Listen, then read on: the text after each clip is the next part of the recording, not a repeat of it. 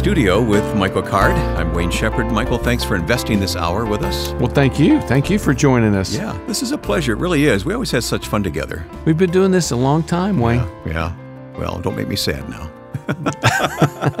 Gonna make me cry. Hey, uh, we always ask listeners for some feedback. First of all, let me mention that Chris Fabry will join us yes, in the program. You're always. often on his radio show. I know he's he's so encouraging and so supportive. He means a lot to me. He's so a good guy. Turnabout is fair play. So Chris will join us in just a few moments here in the studio with Michael Card.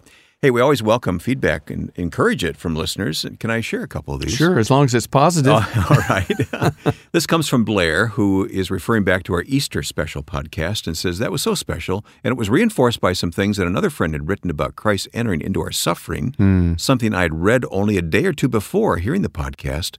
So I shared the podcast with him Funny how God does that. Mm-hmm. Bless you all. I'm thankful for your ministry as always. So yeah, it's it, it, happens. You're like on your way home from church, and you've heard a sermon on something, and then someone on the radio yeah. is talking about the same thing. Yeah, and it's yeah. no accident. Yes. Uh, here's another one referring to that program. Uh, my name is Jackson. I want to reach out and thank you uh, so much for the work that you do through the show. I'm a 20 year old mm. believer living in Tasmania, Australia. Wow and came to faith in Jesus mid 2017 when I moved down here to begin university. Hmm. The podcast helps me through my struggles of faith, and I see that God has gifted me knowledge of your podcast to be the one one of the major players in my spiritual growth these days. Wow. So thank you again, my brothers, he says. That's as far away from here yeah. as you can get. Tasmania. Yeah. Wow. Wow, And thank you. Just briefly, Janice says, Mike's extraordinary music at Easter has been the background for my personal worship for many years. What an extra enhancement this podcast has been. Wow. It feels like the conversations between, between old friends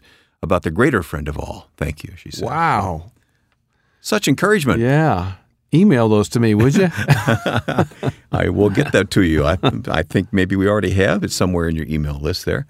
Hey, as I said, Chris Fabry is going to join us in a few moments. Uh, Chris is not only a writer, but a radio person as well. Yeah. And, and one of the most creative people I know in terms of I mean, just quantity. He's written over 80 books. I mean, come on. And speaking of books, you, you always got something in the hopper, and you're, you're writing a book now. Yeah, I'm writing actually two at the same time. I've never done that before. Uh, but, but, and they're both on the life of Jesus. So figure that out. Okay. Yeah. How you keep that straight? I have no idea. but we're going to talk about uh, some of the material in one of those books Right. in the second half of our conversation Right. today, Uh-huh. coming up in the studio with Michael Card. Anything else you want to say to open this uh, this time together? Well, I, I just appreciate uh, listeners taking the time to, you know, come come away from the busyness of the world and, and sit and listen to what we have to say. Uh, that never ceases to amaze me that people will do that. So we appreciate the fact that you're with us. and if you haven't subscribed yet, if you just have uh, occasionally picked up the podcast, go ahead and make the uh, move to subscribe Mm-hmm. on iTunes or Google Play, and then leave us a review. That always is very helpful. As, As long well. as it's positive. you're, you're always so positive, Mike. if you have negative things, just keep that to yourself. All right.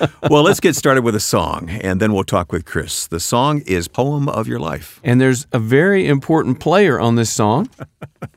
I don't remember getting a royalty check for this. Yeah, one. I, uh, it's in the mail. Okay, Yeah, it's in the mail. right. You'll get it soon. Okay, you uh, you forced me to play the hurdy gurdy. Well, in, in the background, you're going to hear a, a a groan. How can how's it best described? a whine, a groan. A, a deep whine, yeah, and that is uh, a, a very. It's a medieval instrument called the hurdy gurdy, and uh, Wayne was in the studio and and was just sort of attracted to this instrument, and and the hurdy gurdy is being played by Wayne a on this I was song. attracted to this instrument. I think you "Wh- "What is that?" yeah, I'm such a whiner. yeah, and I said, "Here, turn the crank and see what happens." All right. Well, here's what happened. one, two, three, one.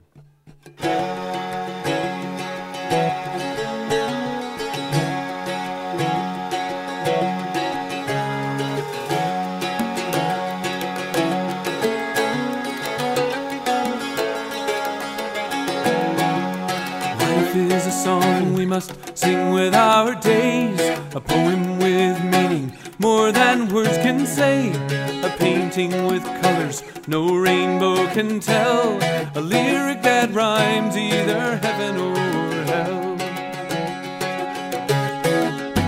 We are living letters that doubt desecrates. We're the notes of the song, of the chorus of faith. And God shapes every second of our little lives.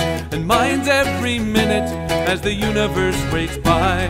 The pain and the longing, the joy and the moments of life are the rhythm and rhyme, the free verse of the poem of life.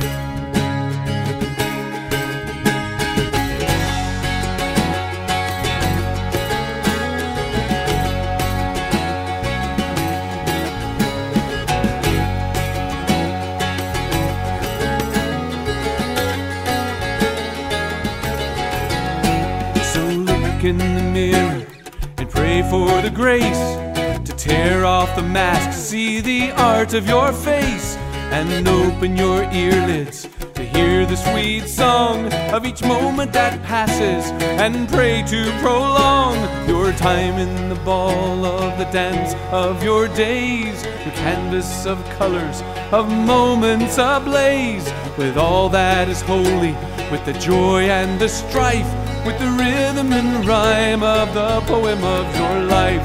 With the rhythm and rhyme of the poem of your life.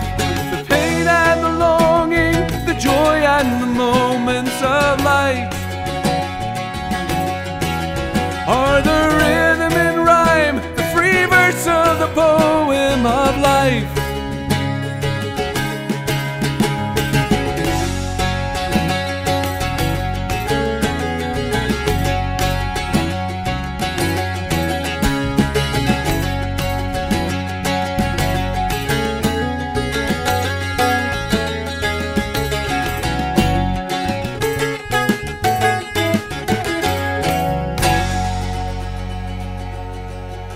Poem of your life. Thank you, Michael. And that leads right into our conversation and our guest coming up now. I dare say everyone will know this name. Oh, certainly. Either they've read one of his many books, Yes. or have listened to his radio program, Yes. of which you are a guest quite frequently. Yes, he's one of the few people that still uh, encourages me and kind of keeps me going. You, We- we- along with you and Joe Carlson. Well, we, we try. Thank you. We try.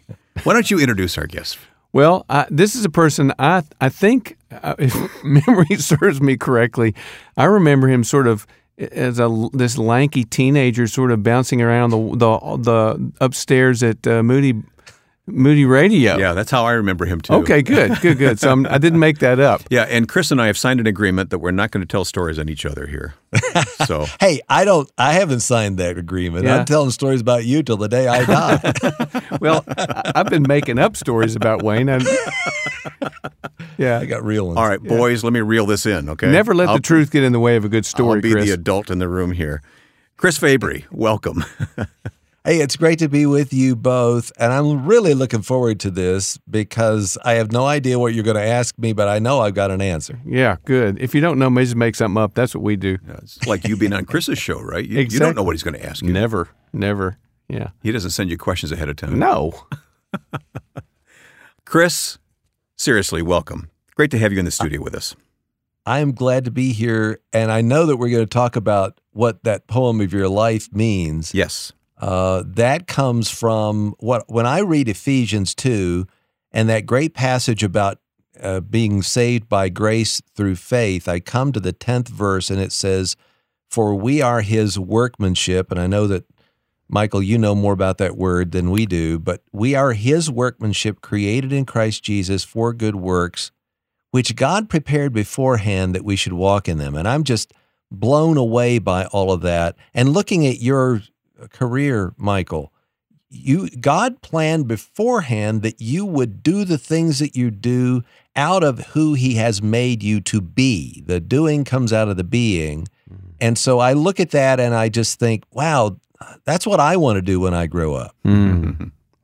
Yeah, but y- y- if you're if you're me and you look back on that, you realize I had no idea that any of that was going on. Right. It, it really was all him di- directing and moving and um, and you must have the same experience. I mean, you look back on all that you've done and all that you've written, and um, I, here, here's my here's my parable. Um, Thirty years ago, we decided we want a, a log cabin. So I buy a log cabin in Hopkinsville, Kentucky that they were about to burn. Oh, Okay. And me and a couple of guys tear it down, move it to Franklin, and rebuild it. And when I'm all done, I'm standing outside of it, and I really look at it and said, "Where did that come from? Hmm. How did that happen?" I had I had no awareness of all the work that went into it and all the you know blisters and dropping things on your foot and that all that all that business it was just this creative thing that happened and yes. and I have a similar you know I look back on you know however many books and records and I go where where did all that come from do you feel that way I do and it's uh, the the overwhelming feeling that I get is that it is in spite of me Yes. In spite of my uh, selfish desires and my, I can take you to the, a window on the corner of Chicago and LaSalle and take you to this bookstore window. It's not a bookstore anymore, I don't think. No, it's not. But take you there and show you where I would walk past and I would think, one day I'm going to have a book in this window. one day, hmm. a book with my name on the spine is going to be there. And it was a very selfish dream that I had. It was a very small dream in yeah. one sense. I I just a, a couple of weekends ago had a book that I had written 15 years ago handed to me by an 18 year old, 18 or 19 year old. And he said, "This is one of the books that I, uh, you know, kind of was formative for me. Would you sign this?" And I opened the front of it, you know, a 15 year old book, and inside was was a, it was already inscribed to him. And I said, "Well, who is this?" He said, "That's my grandmother. She gave it to me." Wow. and so I'm signing a book that I I got up at two o'clock in the morning and had this kind of you know this dream that came to life, and I had to go to the to the computer and I I sent a chapter to Jerry Jenkins. I said, Jerry, I think I think there's something to this, and then I went back to bed, and years later, then we actually wrote the thing. 15 years after that, I get this kid, you know, 18 years old, it's a grown person, but that I, I didn't have anything to do with that. You know, right. that was just me being obedient to whatever it is that God put on my heart that morning and then working it out through the editorial process. And you know all about that. Yeah. It's just being uh, obedient to what God's given you, who you are, and then to be and do from that. Well, I like to say God uses mixed motives because that's all he's got to work with. yes. Yes. One of my favorite uh, phrases is that we don't get the life we deserve, we get the life God designs. Mm-hmm. I don't know who said that. good. I'm not, not sure who said I'll have to look that up sometime, but. Well, when well see, when, what I say is, and you correct me if I'm wrong here, Michael, I think it happens with songwriting as well as it does. I, may, I deal mainly in fiction I've written some nonfiction too, but I believe that writing is joining yourself in your own journey. Hmm. That the process of you know, journaling can be this or writing in your diary, but also when I look back at the stories that I've written, all of that bubbled up from inside the pain, the struggle, the frustration, the doubt, the despair, you know, all of those things bubbled up. When I look back at the books, I see my life put before me and how I worked out all the questions that I had through stories. So, are they parables in that sense?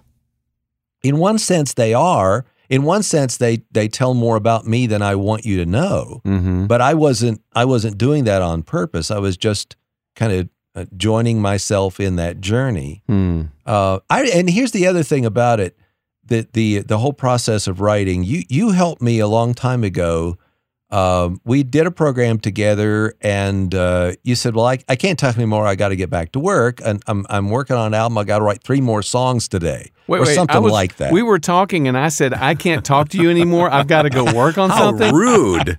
did I actually say that? It was something like that. What a you, jerk! You know, I, I, I got to get back to work, and what I tell people who come to me and say, "So how did you do what you're doing?" I've I've published 81 books now wow. since 1995. And they ask me, "What what what is your secret? How do you get that done?" And I say, "Writing is more like digging a ditch than anything. Yeah. Nobody on the construction crew cares if you feel inspired to dig. Grab a shovel, uh, shovel, and show up. Yeah. And and writing is the same way, and writing songs is the same way. Yes, there are some days that are easier than others, you know, and some songs that come quicker, more quickly than others. Yeah. But when I go back and I look at, you know, a 400 page manuscript and I do my own self editing before I send it off, I can't tell which was a good day and which was a bad day. Hmm. It all looks the same. So just show up and, and do what God has prepared you to do. Yeah.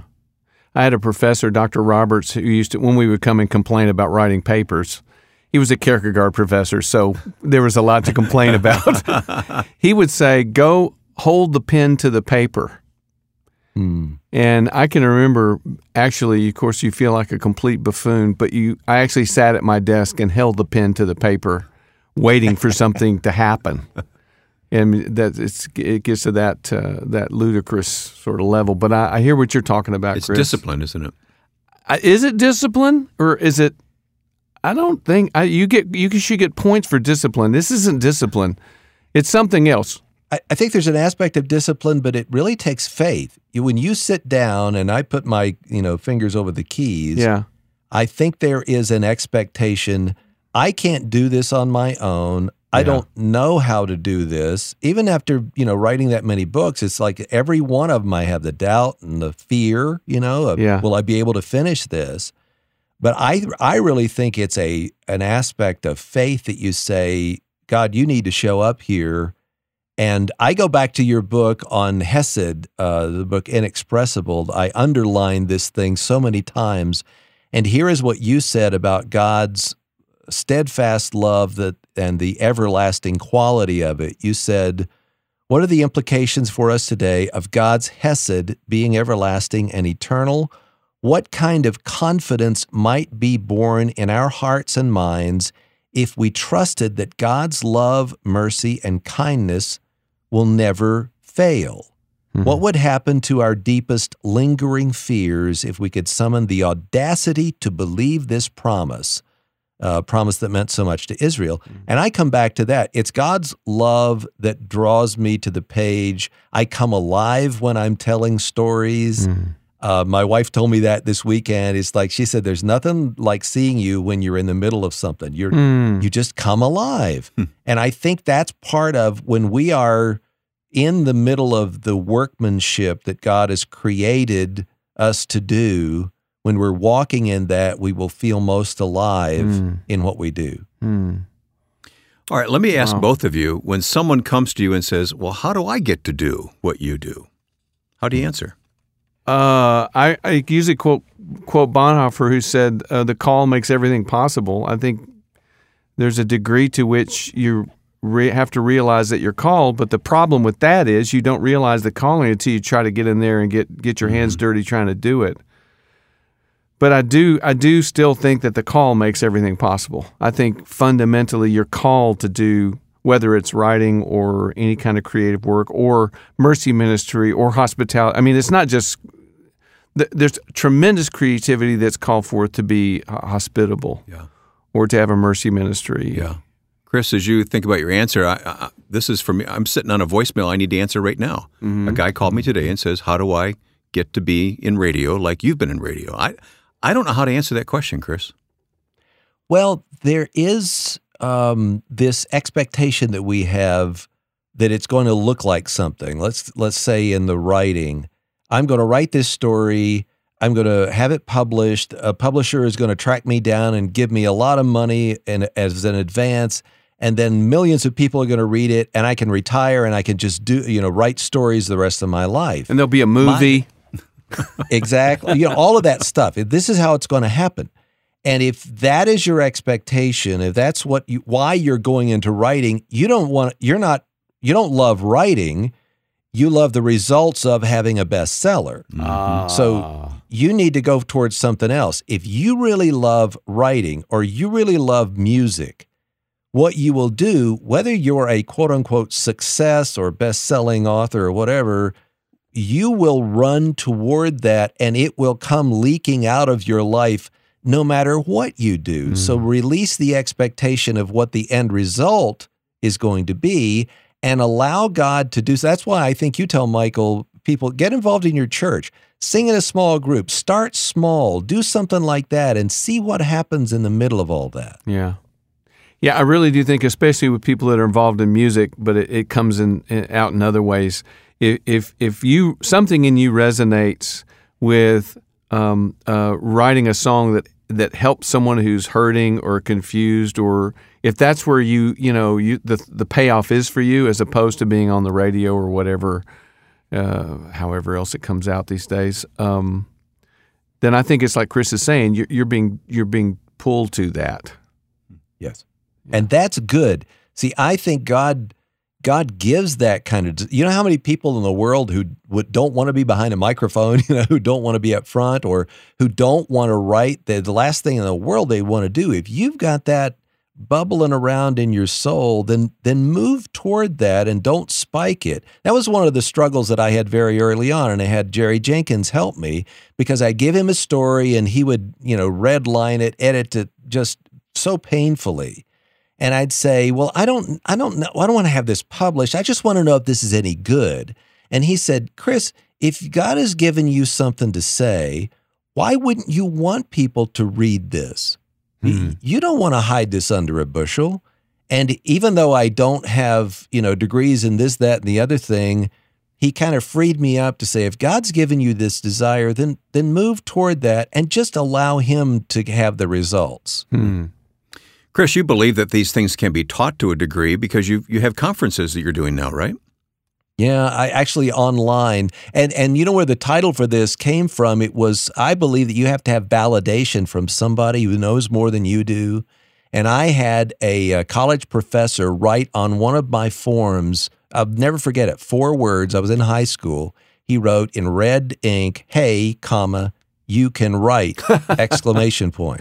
That's all he said. And i had had so many people say you know give me deriding comments and just kind of shut me down. But this fella said hey you can write. So i titled my website hey you can write.com wow. as an honor uh, you know i want to do the same thing for other people that he did for me. Wow. any early affirmation like that michael for you uh, I had a I had a college. Uh, we took a class in writing, and he re- he read my paper. It was a horrible paper that I wrote, but he read it and as sort of this is kind of what we're going for. He didn't say, "Hey, you can write," that, that would have been cool. but uh, yeah, I, I really do think that that, that there are there are those uh, sort of flag flag wavers along the way that, that say, "Yeah, I think you can you can actually do this." And if they if they weren't there, you know, I, I would be a forest ranger doing bird counts for the Forestry Service, which I still think would be a pretty cool job. and if you're called to that, run run toward it, right? Yeah, absolutely. Yeah, yeah, yeah. Okay, Chris, where's the starting point for someone who wants to follow up on this? Well, I think you you sit down and and you're right. You spend some time doing it. There there's so many things. That's the other thing people ask me. You know, how do how do you get the volume of stuff that you've done? I've had to say no to a lot of different things. And Andrea and I, my wife Andrea and I, have nine children. So there's disc, you know little discretionary time that we have. But I've missed a lot of seasons of TV shows because I you know I just make you will do the thing that you really want to do. You haven't missed much, and by so the way.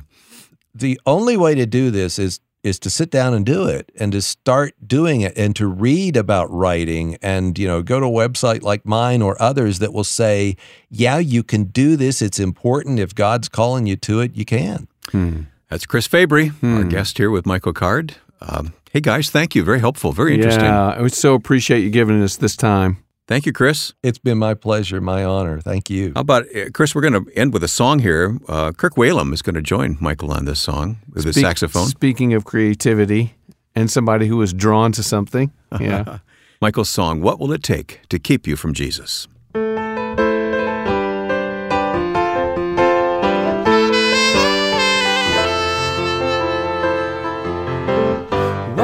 Take to keep you from Jesus, keep you from heeding His call? The simple excuse of a heart that is hard, a reason that's nothing at all.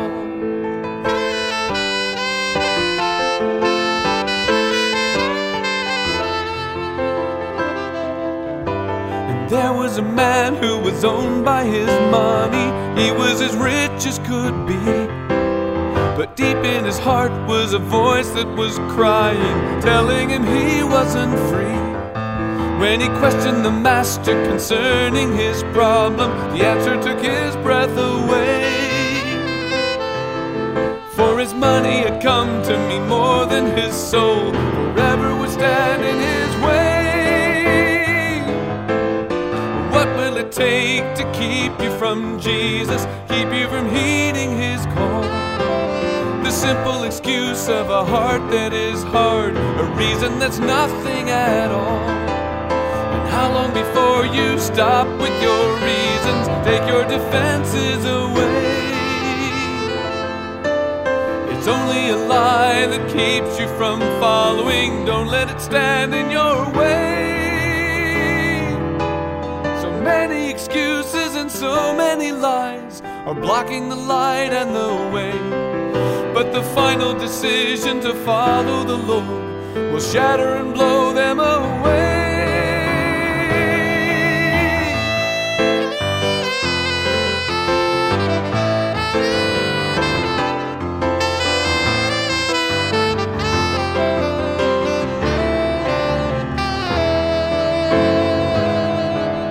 And once there was one who was lame in his body, sick in his body and soul. Though he didn't know all the facts about Jesus, he knew that he longed to be whole. So, with some of his friends, he went seeking and found him. So many stood in their way. So they tore through the roof and they lowered him down, for nothing could keep him away. What will it take to keep you from Jesus, simple excuse of a heart that is hard, a reason that's nothing at all.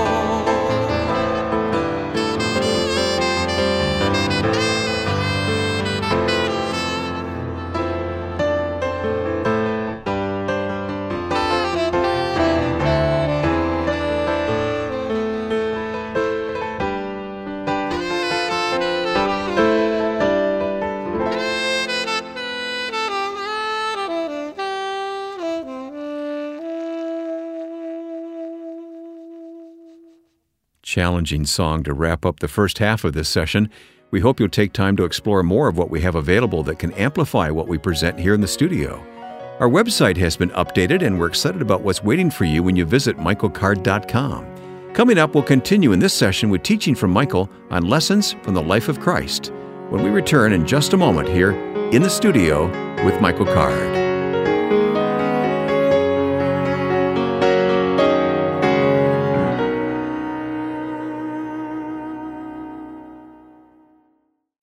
Join us for a classic edition of In the Studio with Michael Card. We'll open up the program archives and present a session recorded at the Mole End Studio. The Bible teaching, guest conversations, and studio music performances are some of the most inspiring times when we gathered in Franklin, Tennessee. The instruments are tuned, the Bible is open, so make sure you join us. Look for the post and invite other like minds to hear the podcast. All the details at michaelcard.com.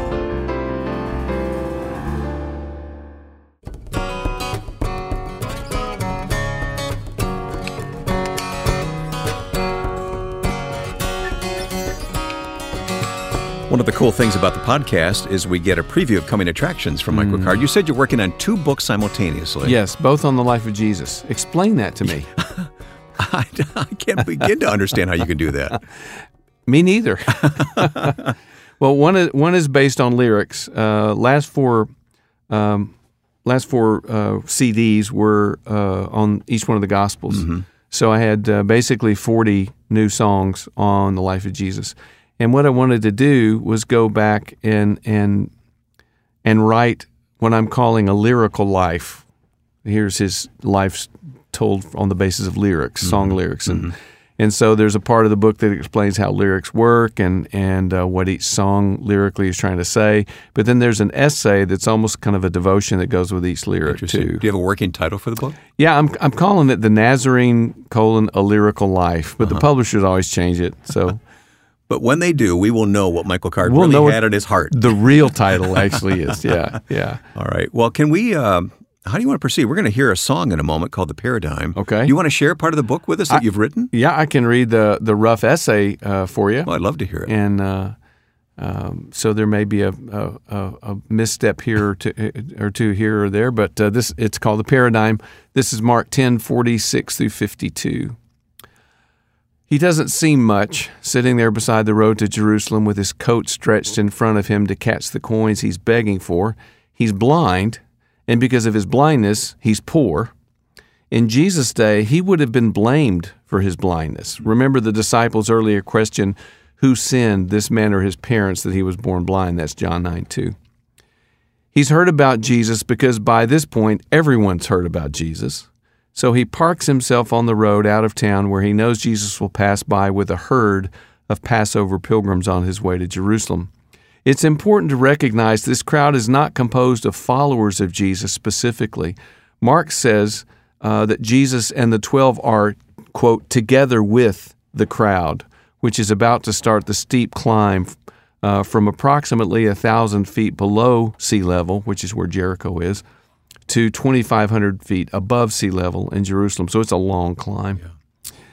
Uh, as with the children before, the disciples believe Bartimaeus is not worthy of Jesus' time or attention.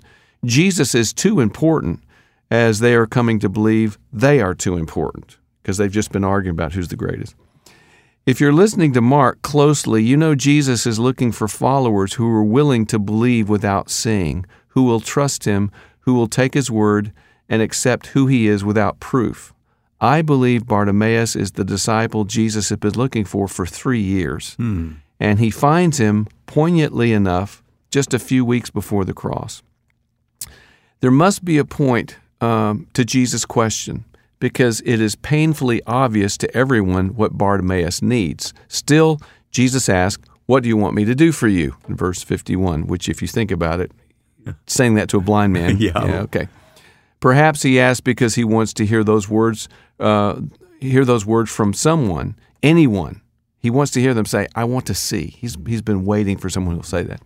Perhaps he wants the crowd to hear them or the twelve. Maybe he knows Bartimaeus needs to say them. Maybe it was for all these reasons, but say them he does, and they hang in the air and echo down the centuries to our ears. I want to see. We think we know his name, Bartimaeus, but the truth is we do not. We only know his father's name. Bartimaeus is Aramaic for the son of Timaeus. Oh, okay. okay? Timaeus, nameless son, is healed remarkably by one unexpected word from Jesus. Jesus says, Go. And that's what heals him. And Mark tells us he goes, that is, he follows Jesus. I'd like to think he accompanied Jesus up the steep ridge all the way to Jerusalem, marveling along the way at every step by all the things he's seeing for yeah. the first time with Imagine new Imagine that. Think about that. Yeah. yeah, okay.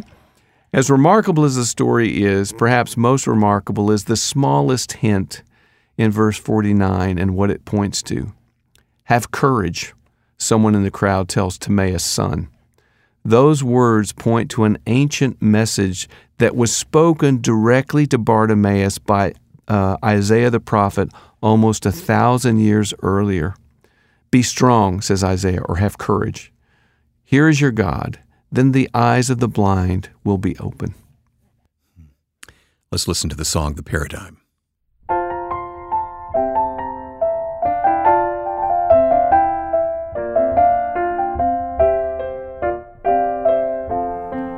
He is poor, he is blind, he will be a paradigm, one of Jesus' greatest finds, there beside the road. Calling out, he has the nerve to want what he does not deserve. All the beggars begging for mercy from the Lord. So come, all you beggars, up on your feet, take courage, he's calling to you to surrender your striving and find the nerve to boldly ask for what you don't deserve.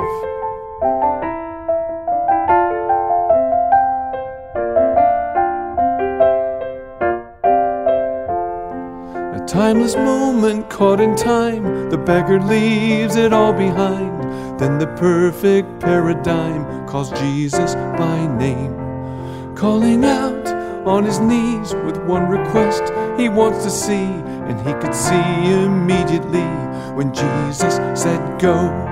So come, all you beggars, up on your feet, take courage, he's calling to you. To surrender your striving and find the nerve to boldly ask for what you don't deserve.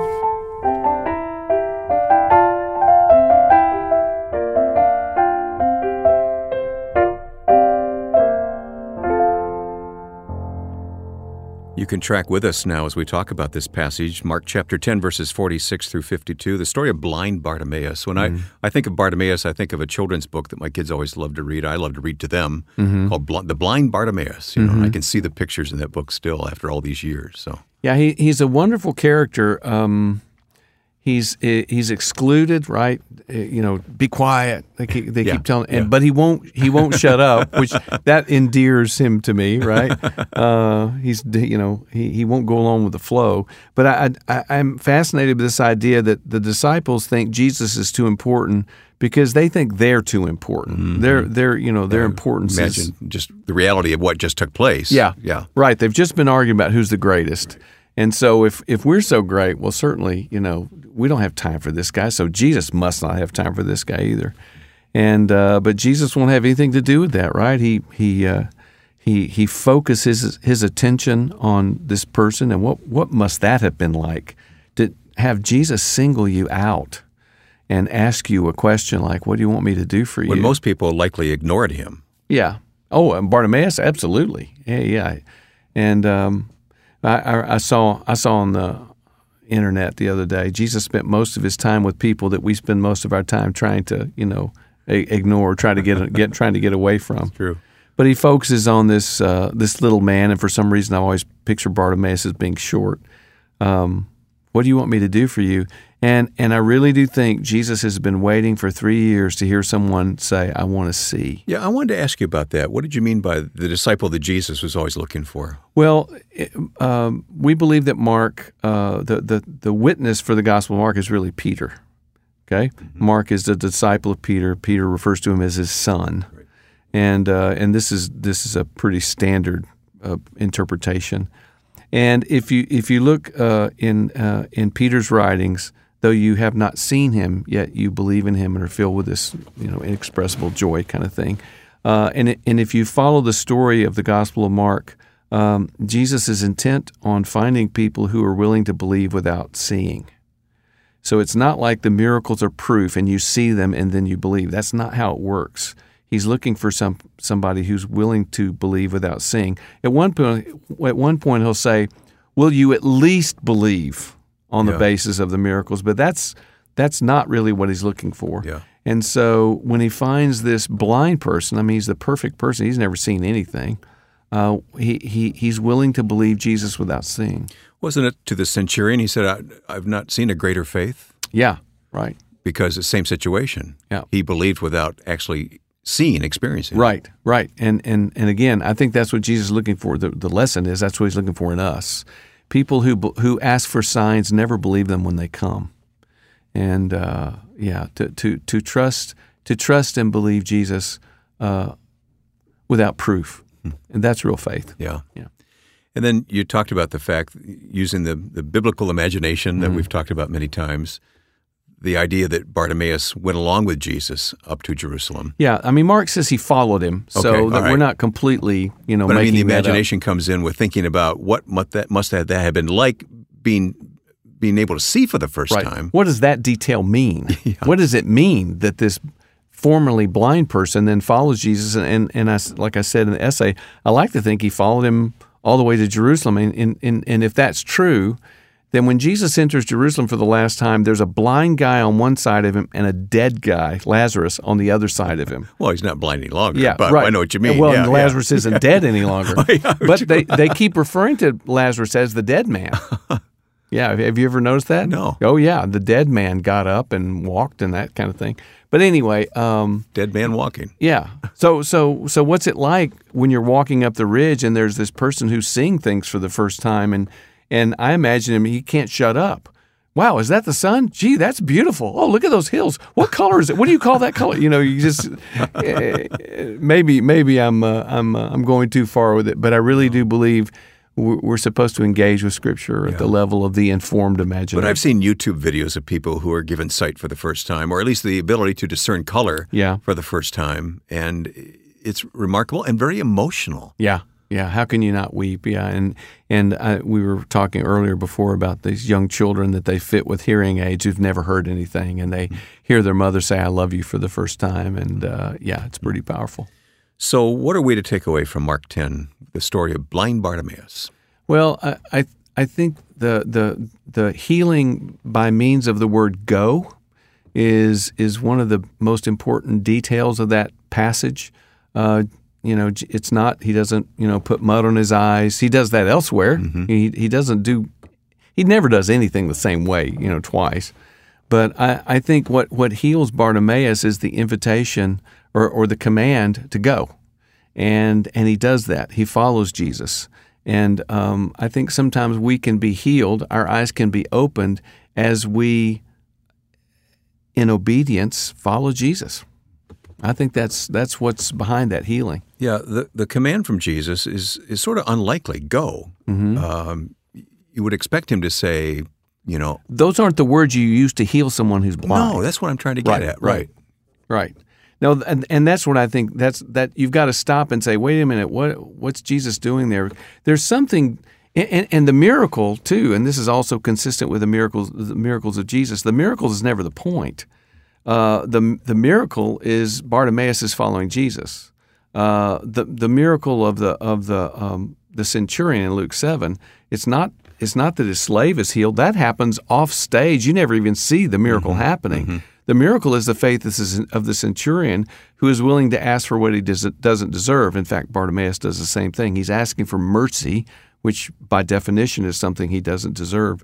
The miracle, one of my favorite miracles in Matthew 17, the coin in the fish's mouth, you don't see that at all. Right? Jesus tells Peter to do it, but Matthew doesn't say, and Peter took his line and went to the and pulled it in the fish, and lo and behold, there's a f-" that doesn't even happen. We don't And need it- the payoff. you just assume it, and I think it's a safe assumption that it did happen. But um, I think so often with the miracles, the miracle is not the point. The point is following Jesus. The miracle is faith. The miracle is realizing that that He is the person to whom I can give all of my life, uh, whether He heals me or not, or whether the miracle happens or not. Well, it's so interesting again to get a little preview of what uh, what you're doing right now. I mean, this is what you are working on even as we speak. I think about it all the time, Wayne. you really immerse yourself in writing these books. Don't yeah, You? yeah. So that's one of the books. Yeah, and the the other one uh, that's also on the life of Jesus is based on uh, it, it's somewhat kind of what we've just talked about, uh, uh, and that is what do the details of Jesus' life mean? Uh, all of us uh, know lots of details. We know the details, but uh, I was in Jerusalem last year and was talking with a rabbi about uh, Jesus being kosher or not. This rabbi has a high tolerance for Christians, right? So we can have this discussion. And um, and I said, well, if, obviously, of course, Jesus is kosher. He he goes to the three feasts. I mean, he he lives in Galilee, but he does this 100 mi- 120 mile round trip journey three times uh, uh, a year. And in John, he goes for Hanukkah, the feast of dedication, which isn't even a biblical feast. I mean, he does it. He goes all the way to Jerusalem for that. But um, but this rabbi says, well, what does that mean? I said, what do you mean? What was it? Why don't you tell me? And he says, well, what that means is that Jesus spends three months out of every year walking back and forth to Jerusalem. When he said that, it just flipped this switch in me. I thought, okay, I'm going to find every one of those that I can. So, so what? What do the details mean? The detail of Judas kissing Jesus. I mean, what does that mean? Mm-hmm. What that means is is that Jesus is unrecognizable.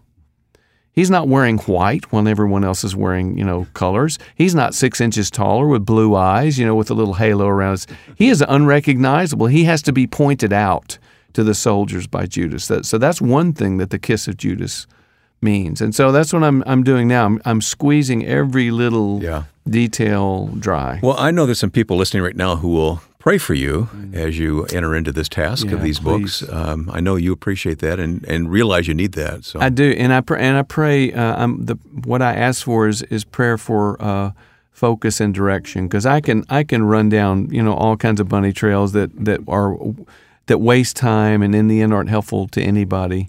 Uh, but yeah, that's what I'm I'm praying for. Is uh, I I, I really do think we need to uh, fall in love with the person of Jesus again. Uh, if you remember the Jesus movement, the, the, the excitement of the Jesus movement came from the fact that we just became mm-hmm. enthralled yep. by the person, this person of Jesus, and I just don't see that. Uh, uh, I, I, you know, we I think American Christianity is Pauline. We we know Paul better mm-hmm. than we mm-hmm. know Jesus. That's a good word, good yeah. challenge to us. Well, we'll wrap up this conversation in a moment, but first, I want to hear one of your songs again. Okay. Uh, this is your rendition of "I Will Arise." Right, right, right. And I think this was a, a, a Negro spiritual, so it's it's fun to re- reshape and recast these things, and and uh, we'll see how it goes. Let's listen.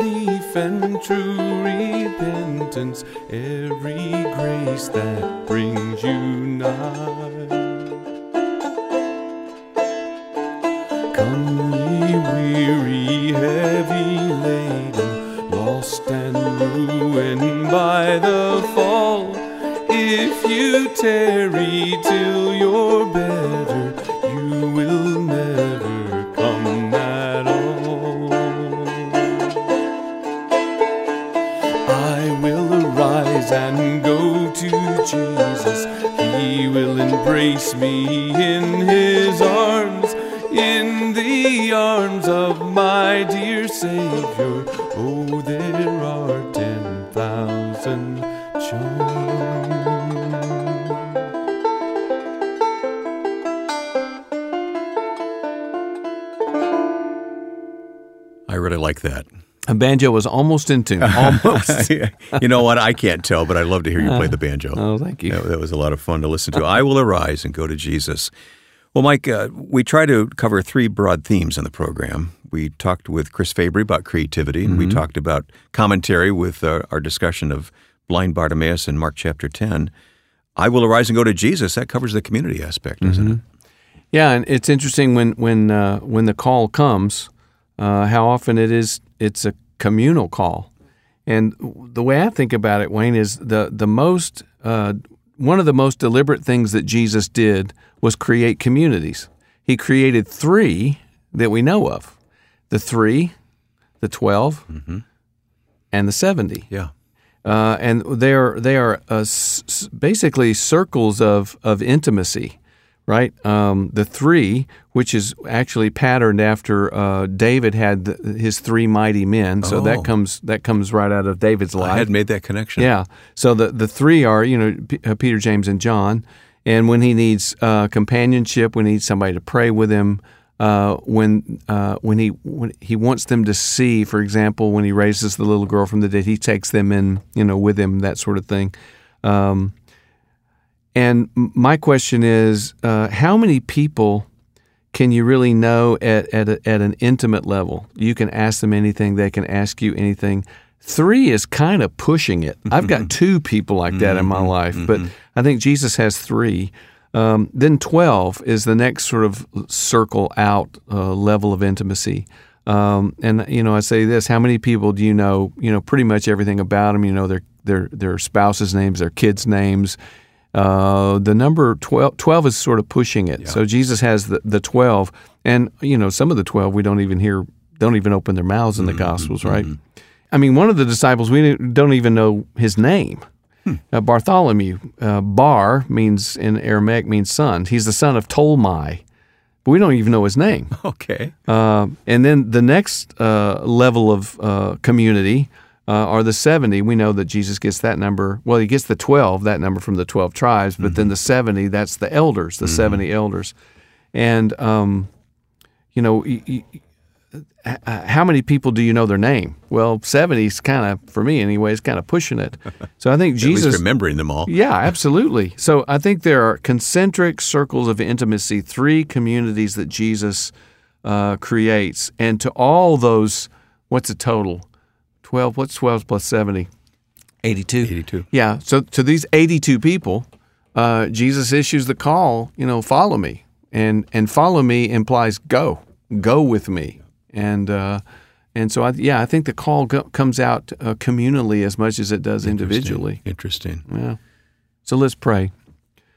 Lord Jesus, we come to you uh, as a community, and we pray that you would give us ears to hear and and and eyes to perceive uh, that you have called us to go and to be your men and women and to love uh, well in your name.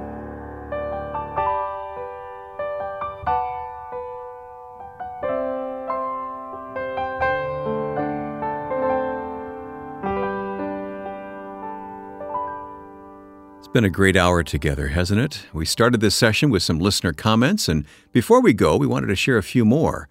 Susan tells us some lessons are harder than others for someone like me, but sometimes all the more necessary. Thank you for tackling them and helping us understand. And Michael writes, What a revelation! God's Word is always like a two edged sword, revealing details we usually miss unless they are shared and emphasized. You can share your reactions to our podcast on Facebook or use the contact section on our website, michaelcard.com. Also, when you go to iTunes or Google Play, you can leave a review of this podcast for others to find what you have found here with Michael Card. If you need to listen to this program again or have missed a recent program, just look for past sessions online. Our website has been fully updated. It's easy to find more details about the program and Michael's ministry. Come explore all that's waiting for you at michaelcard.com. Access Michael's weekly blog posts, learn about his conference ministry, and get the links for subscribing to this podcast in iTunes or Google Play, all at michaelcard.com. And join us next week as we open the archives and present a classic broadcast recorded at the Mole Inn Studio. Now, for all of us on the team Ron Davis, Lauren Koski, Ashley Smith, Lance Mansfield, Jeff Jones, and our producer Joe Carlson, I'm Wayne Shepherd. Thanks for listening. We enjoy having you here and invite you to join us again next week here in the studio with Michael Card.